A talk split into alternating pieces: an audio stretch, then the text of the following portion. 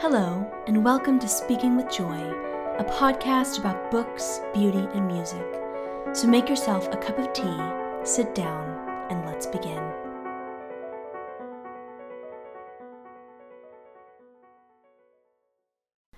Well, hello, friends, and welcome back to a brand new season of Speaking with Joy.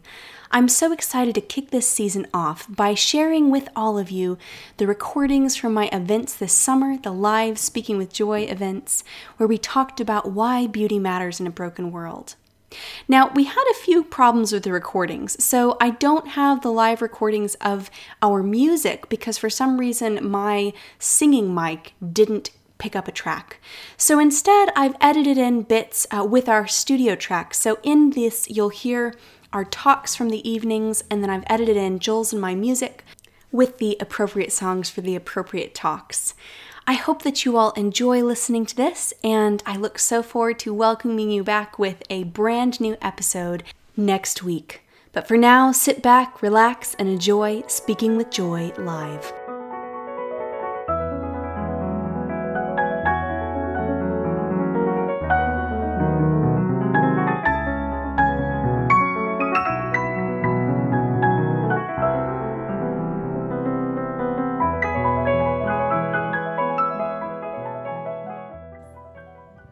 So, tonight we are here to talk about why beauty matters in a broken world.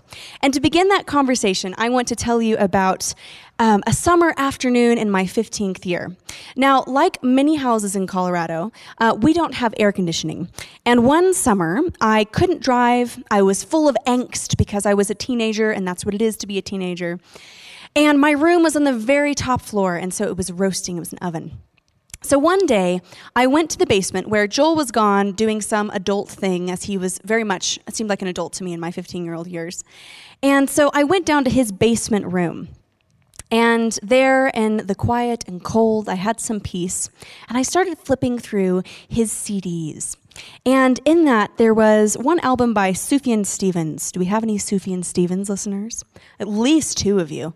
Um, so, Sufjan Stevens is this um, very artistic, angsty person. And there's this one song called the Casimir Pulaski Day. And it is about, um, it's, it's from the perspective of a young man who loves a girl who is dying. And it's about the summer that they spend together. And all through the song, there is this tension between the beauty and the love and the depth that he feels in this relationship and the brokenness of the world. And the chorus, the words he sings over and over again are, all the glory that the Lord has made and the complications we could do without. And I remember sitting there, think, sitting as a 15 year old thinking, that's so deep.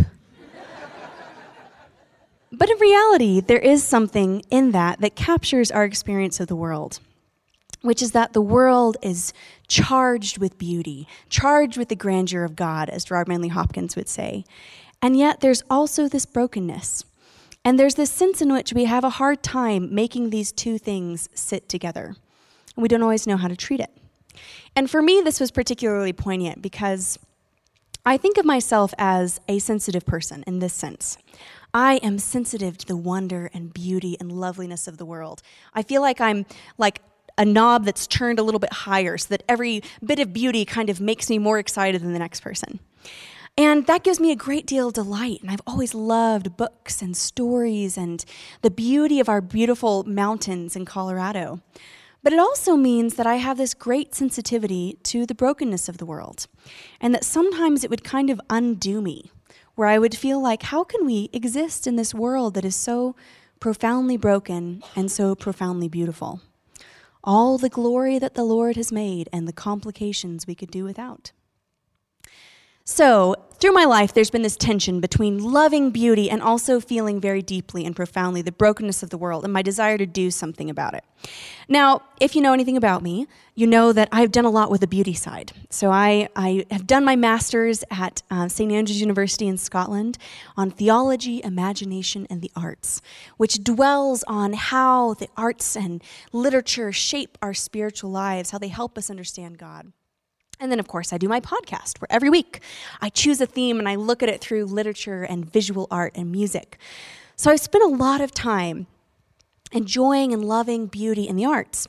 But there's always this tension in me because I think, but the world is so urgent, it's so full of need, and it's so full of injustice. Do these things matter in the light of those things? And it makes me feel like I should focus relentlessly on the darkness because I need to do something about it. And all of this beauty can begin to feel either like a pleasant distraction so that I don't go crazy from the madness of the world, or it can feel like a dire distraction, something that pulls me away from the real work of working for justice and fighting darkness. So, what do we do with that tension? Is beauty actually doing anything important in our world? Should we make space for it in our lives? And to tell you why I think it does matter, I have to give you something that can't really be explained in words, but I will try my very best. And that is an experience that I had. So, when I was 19 years old, I got to study abroad for a semester in Oxford. And it was funny, I think I heard about the study abroad program on like the very first day when I was in my undergrad. And they said you have to get this GPA, you know, this this high of GPA to get in and stuff. I don't think I would have tried that hard in academics if I hadn't had England dangling before my nose. Um, so I worked very hard and I got into this program and I was so excited to go.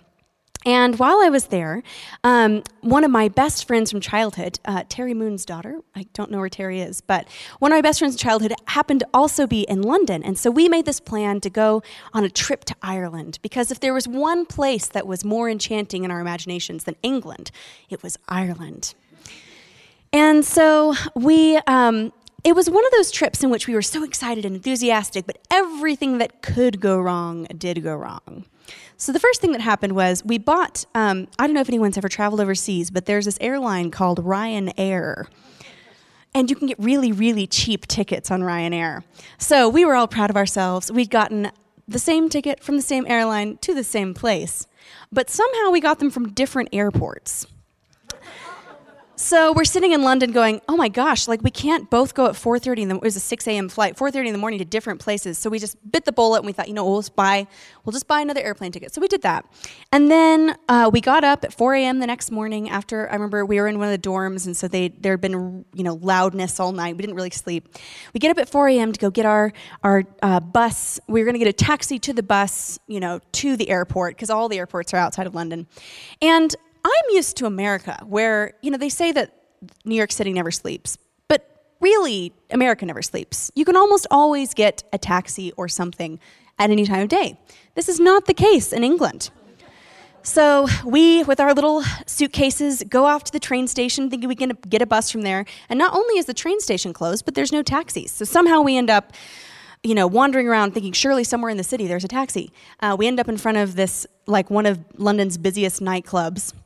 Um, just like wandering around being like, is there a taxi? So finally, we end up back at her dorm, and they all have porters, which I think is very cute. And um, we said, please get us a taxi. And at this point, it's literally an hour before our flight. And so we were like, we're probably going to miss our flight. Um, but we got a taxi, and you know how you can see like the little estimated time of arrival? This guy took 15 minutes off of the estimated time of arrival. because he drove so fast, and it was it was absolutely terrifying, um, and we were so thankful.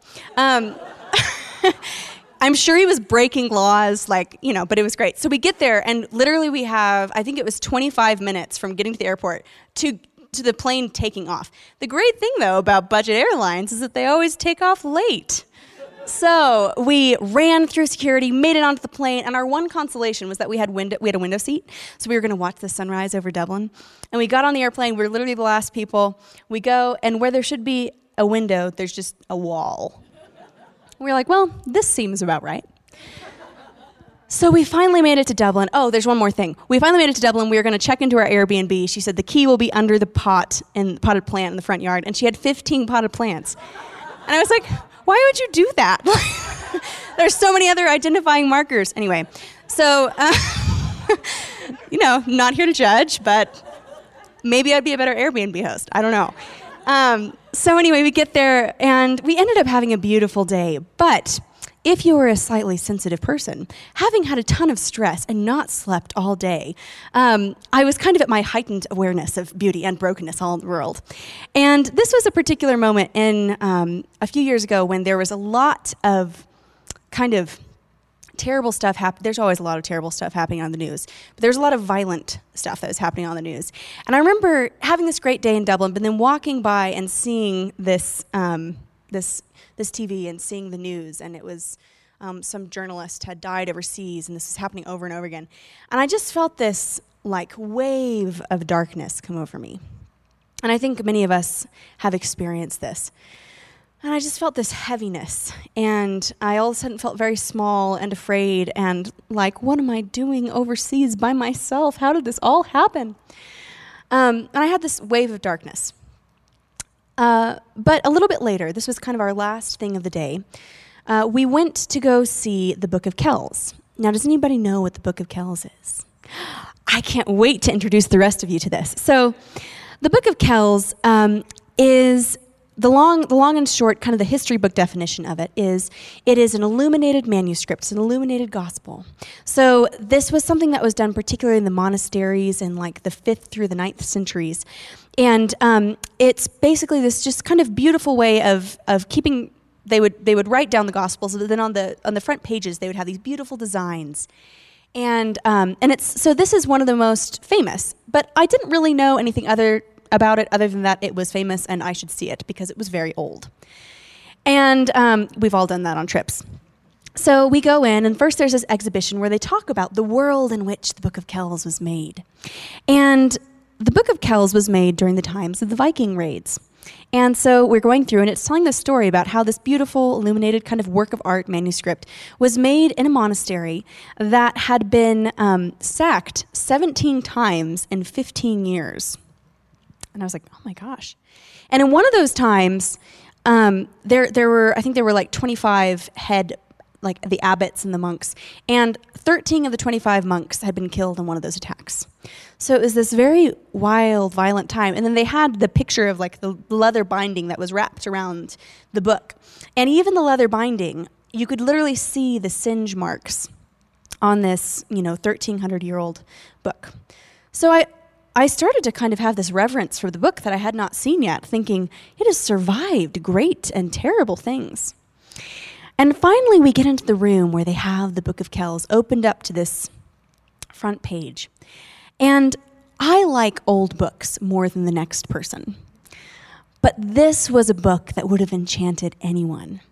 When I looked at it, you have to remember this is over a thousand years old. They say it was made between the, the 6th and the 8th century and it had these intricate designs. Um, it was at a time when they were the Celtic world was just becoming Christianized, and so it was all of like the pagan art, but then done to glorify Christ, who's sitting in the middle. And there were deep greens and this bright gold and the deep red, and I was shocked that these colors could be so vivid after these over a thousand years. And when you look at it, it almost looks as though it's moving. It's so intricate. And that's the other thing. You know, we have our kind of chronological snobbery where we think that surely anything old can't be intricate. But these designs were so intricate and tiny, and I was just in awe of this book. And as I looked at it, I had this kind of moment that was a wash of revelation. And it was like, a wash of light in the same way that I'd had that wash of darkness. And I realized that when I go into my anxious, afraid brain and I look at that TV and I have that wash of darkness, my mind goes to all of the worst things that could happen. I can Im- immediately think of the worst things that could happen in my life, in my world, in my country. And I looked at this book and I thought, the worst thing happened to the monks who made this book 17 times in 15 years. And the thing that seemed the most important to them was to create this piece of beauty and to preserve it. And that did something for me. It unlocked something inside of me that, like I said, is a little bit too complicated for words. But I will try and my best as I can to say what I think it showed to me. Genesis 1 1 is an excellent opening to a book, perhaps the best opening that there ever has been. And in it, it says that the Spirit of God hovered over the surfaces of the deep, and it was formless and void. Now, I love this picture because in Hebrew, that hovering is a picture of a mother bird hovering over a nest with eggs in it. It's this picture of something hovering over burgeoning life. But the picture we're given of this thing that God is hovering over is that it's the earth and it's formless and void. And God goes into that formlessness and that void, and He immediately gives it form and He fills it up. So something that was dark and lumpy and, and empty becomes the seas, the land. And then he fills it with fish and he fills it with, uh, with uh, plants and creatures. He takes what was formless and void and kind of lumpy and makes it something beautiful. And what I realized as I looked at the book of Kells was I thought, that is what they were doing. They were in a world in which evil was stomping around, breaking things and killing them and hurting them, as evil has always done. Evil is always the undoer. And the greatest response they could have to that was not to go and break some more things or stomp some more. It was to create order and beauty and form. It was like this, this vindication of the idea that at the heart of the universe is not violence and darkness, but beauty and a creator God who is always making things formed and beautiful. And this reminds me of two things, I think, as I looked at this. It made me realize two things about beauty. The first is that wherever we see beauty, we are reminded that evil and darkness and sin are not the final or the fundamental thing. There's a wonderful passage in Lord of the Rings where Sam and Frodo have made it into Mordor, and at this point, they're kind of doing it out of duty. They're kind of weary. They're in the darkness, and they're thinking, what could push us forward? What would make us continue on? But then you have this passage with Sam. It says, There peeping among the cloud rack above a dark, tor high up in the mountains, Sam saw a white star twinkle for a while. The beauty of it smote his heart as he looked up out of the forsaken land, and hope returned to him. For like a shaft clear and cold, the thought pierced him that in the end the shadow was only a small and passing thing. There was light and high beauty forever beyond its reach. And when I saw the book of Kells, that's what I saw. I saw that shaft of light that reminded me that far beyond the reach of darkness, the fundamental reality of the earth is a God who makes beauty and who forms things and fills them. That there is love and beauty and form more fundamentally in the heart of the universe than there is darkness and decay. And it made me realize that in our fight against darkness, whether that is in a desire to fight for justice or in a desire to take care of our earth or to take care of families, we always have to have that picture of the high light and the high beauty that is above the darkness. Because if we fight against darkness stemming from a heart of indignation, that will calcify into bitterness and will eventually eat us up. But if we fight for for goodness and for beauty and for justice because we have in our hearts that picture of justice and of light and of beauty, then we will never give up hope because we know that that is truly the fundamental reality of the earth. The second thing that it made me realize is that when we create beauty in any of its form, we participate in God's redemptive work in the world. When I looked at the Book of Kells, I realized that this was not only a scholarly pursuit, though I am very in favor of scholarly pursuits. It was an act of defiance against a world that saw itself only as the conquered and the conquering. It was an act of defiance saying that we are on the side of the God who looks into the void and formless earth and gives it form and beauty and hovers over it. And I think that something else we have to remember is that they didn't just create a work of beauty. They created a work of beauty that encapsulated the story of Christ. It was the four Gospels. And that's because if we don't believe that fundamentally the world is light and beautiful, and that's at the heart of it, and also that someday all things will be redeemed, then all of our little acts of beauty will become hopeless or it will begin to feel heavy. But when we look at Christ, Christ is the one who came into the formless and void world, who took on death, who soaked it into himself. There is no way that he could ever that death or evil could ever be absorbed into the could not be absorbed into the eternal God. So he absorbs that into himself and begins his work in the world of creating beauty and wholeness and togetherness. I love this passage in 2 Corinthians where it says, "All this is from God, who reconciled us to himself through Christ and gave us the ministry of reconciliation." God was reconciling the world to himself in Christ, not counting man's trespasses against them. And he has committed the message to us of reconciliation.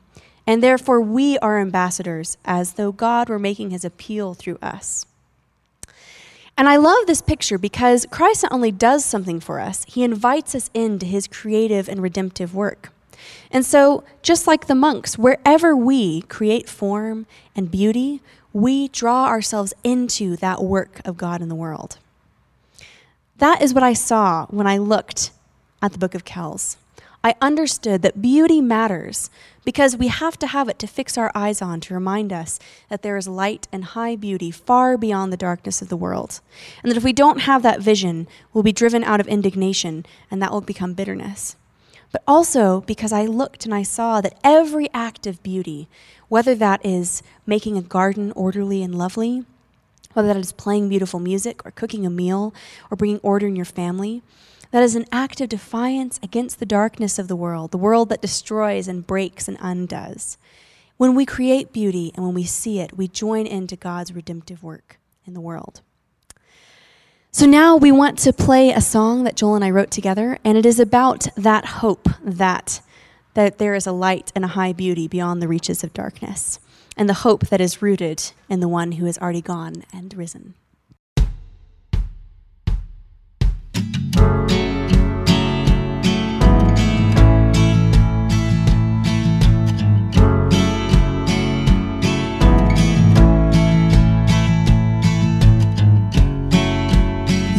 Leaves turn on trees die and decay. Is this the fall, or is it just the way? Seeds fall into the ground,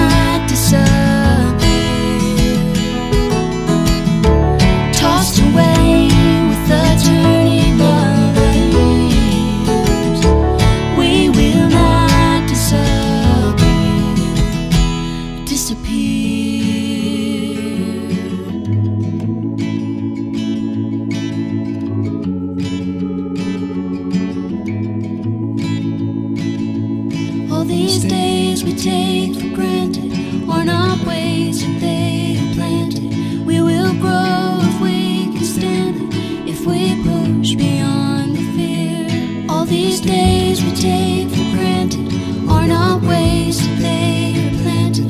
There's a hope that grows inside.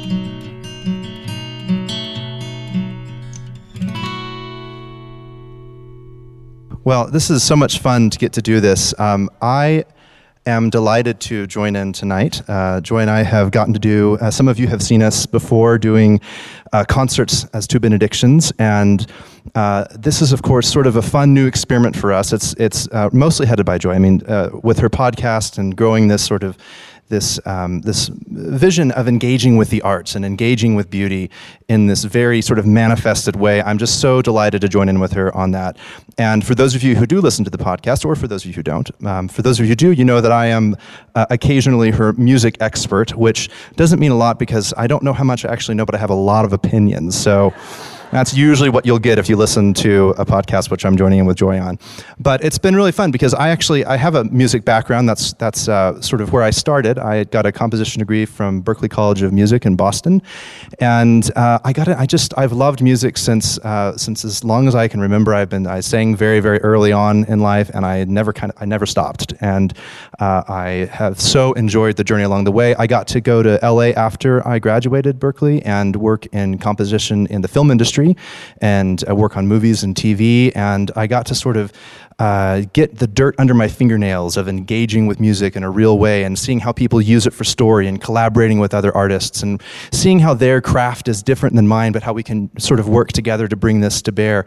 And um, uh, just being in that world and watching the way that that um, that music can engage with with our lives through story, I began to see how it is that God moves us through our senses, how he comes to us through our senses. And as a musician, this is made uh, manifest for me a lot, and it, it's why I began to really, really enjoy working with church choirs. So uh, while I was in LA, I started to do this, and I've, I've done it increasingly. I've, I've actually, uh, this is part of what has caused me to take this weird left turn out of music and into theology. Uh, I'm at the, I'm also at St. Andrews. Uh, Joy is, of course, doing a PhD there. I'm also doing a PhD there. Same department, although a different, different topic, but we get to sort of draw from that world uh, when we come to the podcast because we're sitting in our living room having gone to seminars and having worked for you know several hours staring at our computers looking at the void and hoping we can draw something meaningful out of it.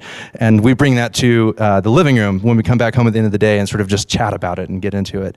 And um, and this this sort of vision of encountering God through our five senses has been made really real to me in St. Andrews because for those of you who don't know, St. Andrews is on the east coast of Scotland.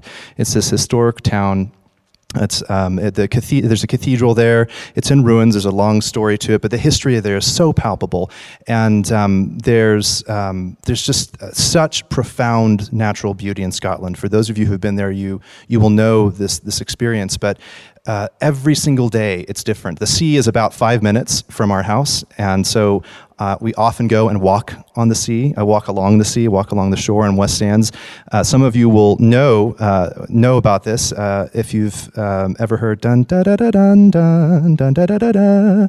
Yep, yep, Chariots of Fire. That's that's the beach. That's St. Andrews. So if you go back and watch the the uh, Chariots of Fire and watch for the beach scene, that's St. Andrews. But it's just beautiful. The sea changes colors every day. The, the clouds uh, change color. Sometimes they change color in five minutes. You'll be walking in a beautiful sunny day, and suddenly there's clouds, and the, the sea starts to roil, and you're suddenly surrounded by just the, just the, the majesty of nature and the wildness of it. And, uh, and this has become a way for me to, when I, when I run up against a wall, whether I'm writing or whether I'm having a frustration in life, I get out of the house, I go and I walk to the shore, and I let the openness of it fill me, and I, I listen and let the silence come over me. And this is something I learned very, very early in life. Uh, I have, uh, uh, I'm very grateful to have uh, grown up in a family that um, was was what I would say is very incarnational. Got us, got us very much in, in the engagement of those five senses, we had music, we had discussion around the dinner table, we had uh, wonderful meals every day, we read aloud as a family. And one of the things which has stayed most um, powerfully with me throughout my life has been um, that we were almost always in proximity to nature.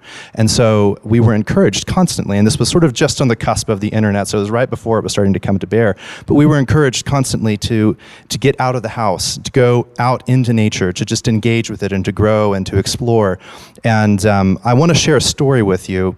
Um, I, am so excited to start to put some of these themes uh, onto paper because I, I've just uh, uh, started writing a, a book um, that I'm going to be, is going to be released released through NavPress uh, in, a, uh, in, a, in, the coming years, in the coming couple of years, uh, called Holy Alive Encountering Jesus Through Our Five Senses. And the, the, the sort of scope of this is drawn from my experience. I want to sort of share my own story. And so I want to share with you tonight a story from the first chapter. Um, which is sort of the beginnings of this for me, where I first began to catch this vision of encountering God through five senses, the, the, the, the different five senses. Let's see if I can pull this up. So, this is Jesus, the source of all beauty. I can still remember the way I was able to taste the heat before I felt it. There had been a hint of it in the air, even with the AC blasting, and when my father turned off the car, it took mere seconds for the sweltering warmth to ooze inside. It was a sticky taste, full of dirt and cedar and pond water, and soon it was to become as familiar as breath. My family had moved to the middle of nowhere, well, actually, the middle of Texas. Locals would say that if you took a pin and stuck it right in the middle of a map of Texas, you'd hit Walnut Springs. Right there in the no man's land between the soft, verdant landscape of East Texas and the striking desert spread of West Texas. Bosque County stubbornly held the gap as the unnoticed, ungainly sibling between the two. And it was to this perceived limbo that my family moved to live near my grandmother. Of course, as a seven year old, I wasn't old enough to discern between one sort of landscape or another, or put a value judgment on heat so palpable you could chew it up and swallow it whole. For me, everything was delightfully new. A sprawling ranch house with an attic sufficiently large enough to allow my child sized imagination room to romp around, instead of our previous house, a colonial structure that looked like every other two story box on the street. The land behind that rancher, a veritable country in of itself, was contained only by the barbed wire boundaries at the end of the 200 acres that comprised my grandmother's property. There wasn't one part of that 200 acres that I didn't love with my whole heart. My siblings and I would romp around the tank, which is a man made fishing pond, with raucous glee, never managing to stay dry for any extended period of time. On other occasions, we'd amble down the dirt road stretching from our home to the back of the property, skirting around deep ruts carved out by tires and fossilized into hardened molds by the elements. Once there, we'd veer from the road, taking a stealthy excursion through the tall Texas grass, always wary of snakes and other hidden critters. Finally, it'd be down the small red dirt path, across the stream, and up the slippery embankment where we would arrive at our cabin. The cabin rested on the top of a small ledge about five feet above the water, though to my child's eyes it appeared to be dozens of feet in a vertical climb. It was a strangely arresting affair. The tiny box structure was composed of beams of crackly cedar, all put one on top of the other. Materials which we children had salvaged from a timber pile meant for fence posts. The roof was a makeshift project consisting of a variety of dried grasses, which in the summer always preserved enough pollen to confound me into sneezing fits. There was no insulation, with gaping holes like lopsided prison bars appearing from the inside. But our cabin was hardly a prison. To us, it was a fortress, a place of security, of joy, and happiness. Here we would make our homestead, our establishment. It was a small feat to the untrained eye but to the expert eyes of a child, it was a masterpiece of architecture. In those two summers before we moved way back to the city, we explored and conquered every field, tree, and body of water and claimed it in the name of childhood. Our feet plunged through water and into squelching mud. Our hands took hold of limestone and cedar, climbing and crawling our way through the adventures of undiscovered landscape. A warm wind from nowhere would whisk across our faces in astonishing refreshment. When we grew weary of such toilsome exercises, we would retire to our fortress in the woods, where we would engage in a world of imagination, wild and set apart from the safe places of the world. If you could have listened, you would have heard every field crying out in joy and all the trees clapping their hands in wonder and amazement at our childhood feats.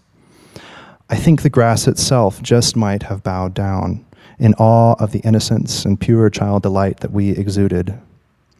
Every shout for joy, every relishing of a rock or a stream or a tree was an unconscious act of praise on my part.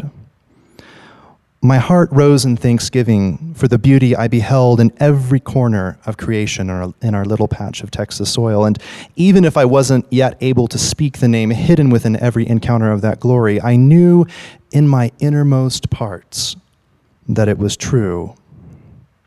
Nature has always held me firmly in its grasp. When I feel distant from the world, lost and alone, I, I often plunge myself back into the midst of creation and listen for the voice on the wind that called to me as a child. I loved it with my whole heart when I was young, even though the singer of the Song of Nature was still hidden from me then. As I have grown older, the light of that glory has become cast in the shade of adult troubles, of financial challenges and family tragedies, of professional setbacks and private failures the story of the gospel, of the death which sin brings and the life found in salvation, the story which felt so inc- inconsequential as a child, has captured me. I find myself wrapped up into that narrative in a way I can't escape, in a way that has shaped me and drawn me to seek the light that redemption brings. The propositional truth of Christianity has become my story, an ordering of the world which rings as true as a church bell. And yet, there is a part of me that knows I can only believe those things to be true because I have experienced the goodness of them all of my life through the means of beauty. The song of nature has never left me void. And while the pain and the experience of a broken world has compelled me to learn the name of the one who saves, I had already met him long ago in my childhood, and I still encounter him day by day in the song of nature. When I was a child, my praise was an unspoken rising of the heart for the song sung by a hidden singer. Now the singer has a name Jesus.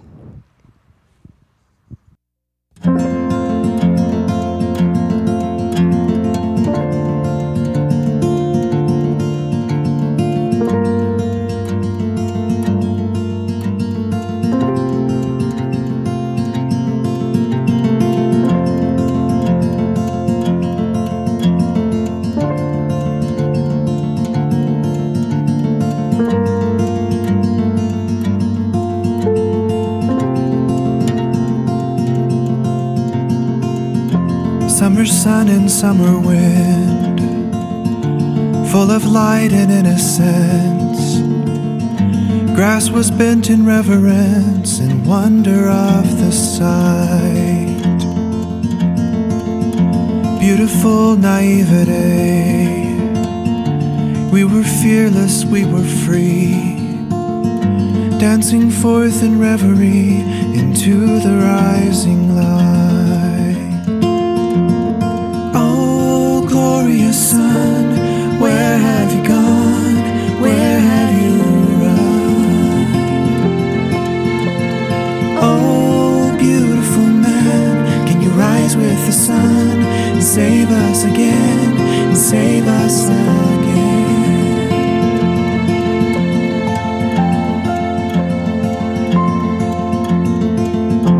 Fingers running through my hair bear the weight of every care. Grace that wrestles with despair, this doubt and misery. Wrinkled brow and clouding mind, fading memories inside. Darkness comes, I cannot hide. I cry myself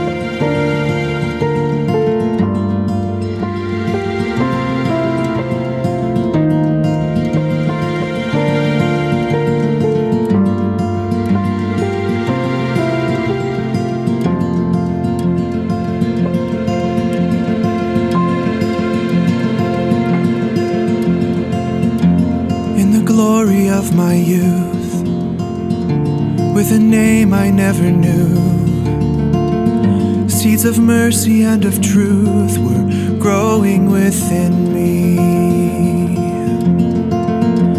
Grass is withering away, flowers rise and flowers fade. In the darkness and the shade,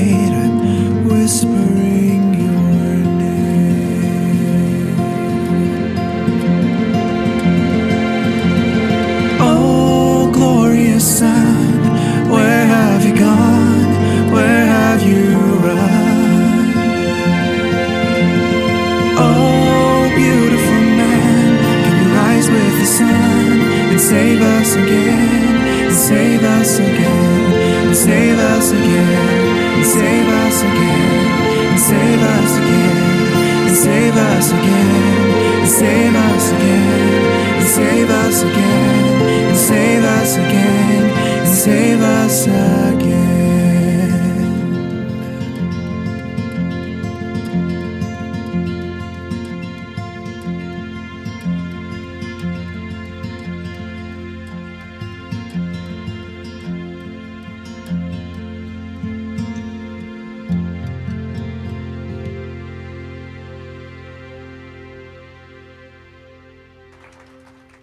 So there's an interesting thing about uh, the way that beauty finds its way into relationships because there's something so gritty about the way that we take the idea of something and then it gets into the real warp and woof of our lives.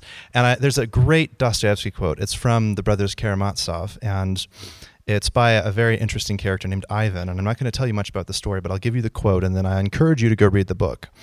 But uh, indeed.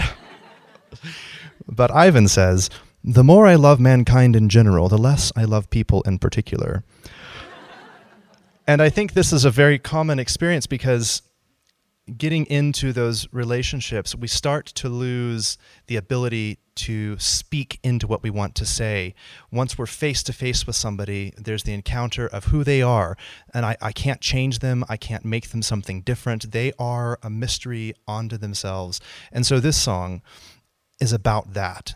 It's about what happens when we encounter another person and we begin to lose what we have to say in in the difficulty and the challenge of learning how to love them well and to be in relationship with others.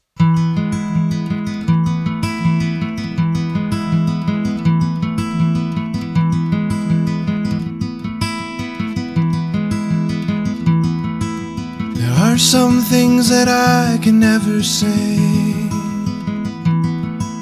There are some words I don't know how to pray. When it comes to you, I always end up looking the other way. Cause there are some things that I can never say.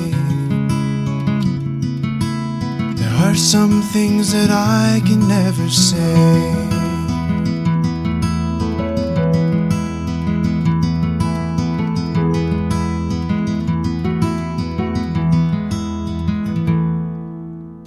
Are some thoughts that I cannot erase. There is a bitter pill that I must taste. When it comes to you, I know that there is anger I must face. Cause there are some thoughts that I cannot erase. There are some thoughts that I cannot erase. Sometimes love is just a word, and words can always lose their meaning. And I know when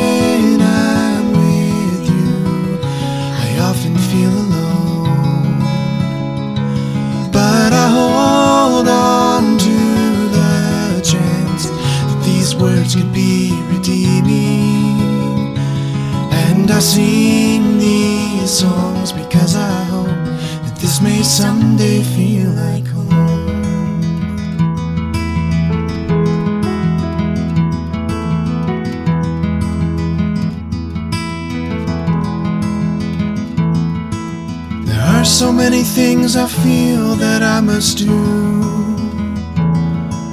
There are so many things I feel that I must do for you.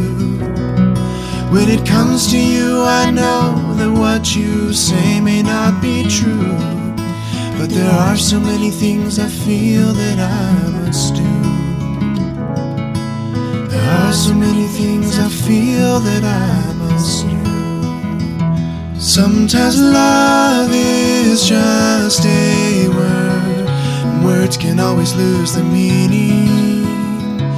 And I know when I'm with you, I often feel alone. But I hold on to the chance that these words can be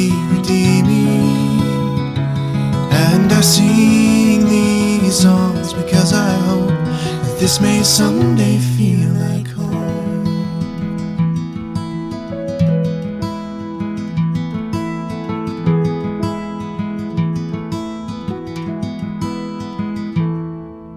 There are some things that I can never say. There are some words I don't know how to pray.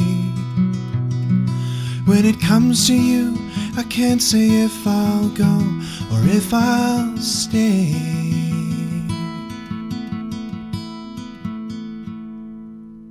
Cause there are some things that I can never say. There are some things that I can never say.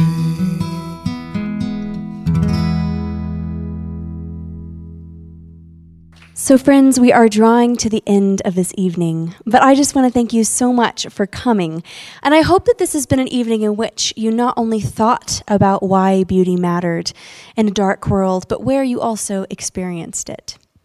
And we also wanted to say thank you all for buying a ticket to come here. That means a lot to us, um, and it's a huge way of supporting us. We are both um, not quite poor, starving PhD students, but very nearly. And um, at the beginning of the year, every year, we have kind of the financial hump of uh, the final little bits of tuition payments we have to pay after, after scholarships. And so, all of you coming to this has supported us, and we are so deeply thankful for that. We also wanted to let you know other ways that you could connect with us or support us. Of course, I have my podcast, which I would invite you to listen to if you haven't listened to it before. Every week, I choose a theme and I look at it through the lens of three pieces of art something visual, and something literary, and something musical. And I love doing that. It was kind of an outlet for me doing my PhD. It was also a great way to stop annoying my friends by recommending books and movies to them. So I would love for you to um, give that a listen if you want. And then uh, also, a kind of more practical way of support that I've created in that is something called a Patreon. So last year, I was feeling like a bit overwhelmed because I was kind of doing three full time things. I was doing a PhD, which requires all of your heart and soul. I was trying to provide for myself overseas, which also requires uh, all of your effort, if not all of your heart and soul. And then also doing the podcast. And I was feeling a bit burnt out. And so I prayed about it. And I felt like the two things I felt really called to put my energy towards really were the podcast and my PhD. And so I created a Patreon, which is basically a subscription kind of model where people can support $2 or $10 a month. And as a thank you, I just kind of invite you into my journey. So I do monthly updates called the Journal. Hmm. when your name is Joy and everybody else makes puns on it your entire life, you, I think, are entitled to make a few puns of your own. So I do the journal where I do kind of thoughts and what I've been learning every month. My favorite thing I think that I do is I put all of the books I've read for pleasure, which ones I liked, which ones I didn't, and what I thought of them. And I love to hear other books other people are um, are reading. And then I do secret podcasts. I love doing playlists. Um, out of curiosity, are there any people in here who are on the Patreon? Thank you so much. You all have kept me going truly through this year. And I guess chat with them if you want to know what it's like.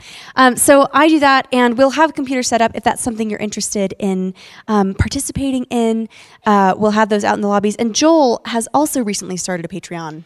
Indeed. So this was also somewhat of a conundrum for me because I knew I would be doing somewhat of the same thing, which is when I hit academic work, I knew I wouldn't stop writing music, and uh, this became a problem because I I was trying to figure out sort of how do I sort of manage these two things and trying to sort of you know keep work going so that I can uh, provide for the finances that uh, that go into supporting this this enormous PhD project that we're doing. It's kind of a it's a marathon. You just kind of keep on going. And I'm I'm a little bit I'm toward the beginning of my PhD, so I'm watching Joy. I'm learning all the all the things along the way. I'm like, ah, yes, that.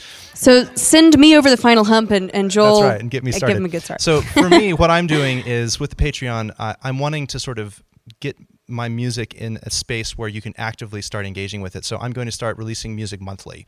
Uh, and so if you join me on my Patreon, you're going to be getting uh, new orchestral music. You're going to be getting, um, I, I, for some of you, you might, might, know this, I'm an audiobook reader. I read children's audiobooks, so I will be doing some, I see some fans out there. Thanks, guys.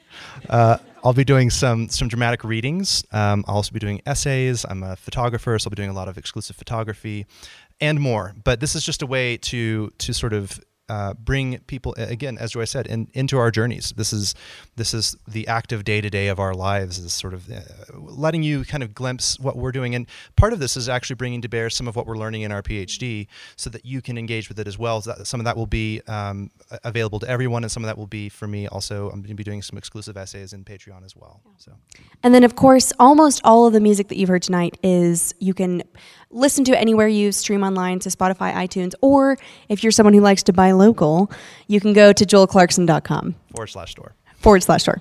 Um, so we would love to keep up with you and um, to connect with you in, in those ways. But we just wanted to thank you all very much for coming and to end this evening with a song that is our hearts. We we know the feeling. I know the feeling of wanting to be open and awake to beauty, but of being weary. And so we hope that this has been an evening that has blessed you and that has opened up your heart to this. But this is a final song for you, and then we'll end with a doxology, which we would love for you all to join us in.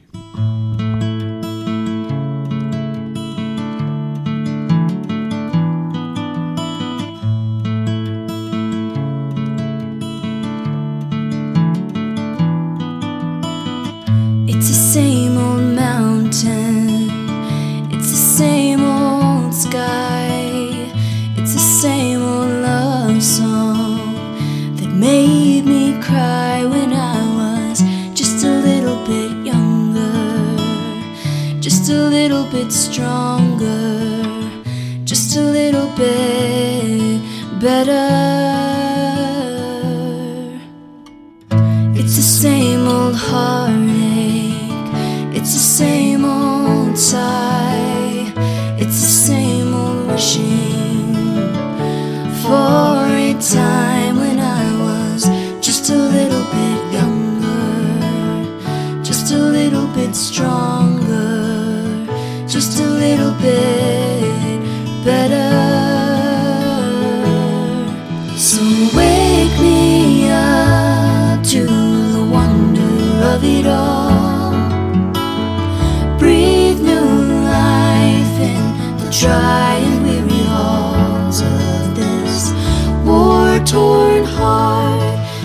That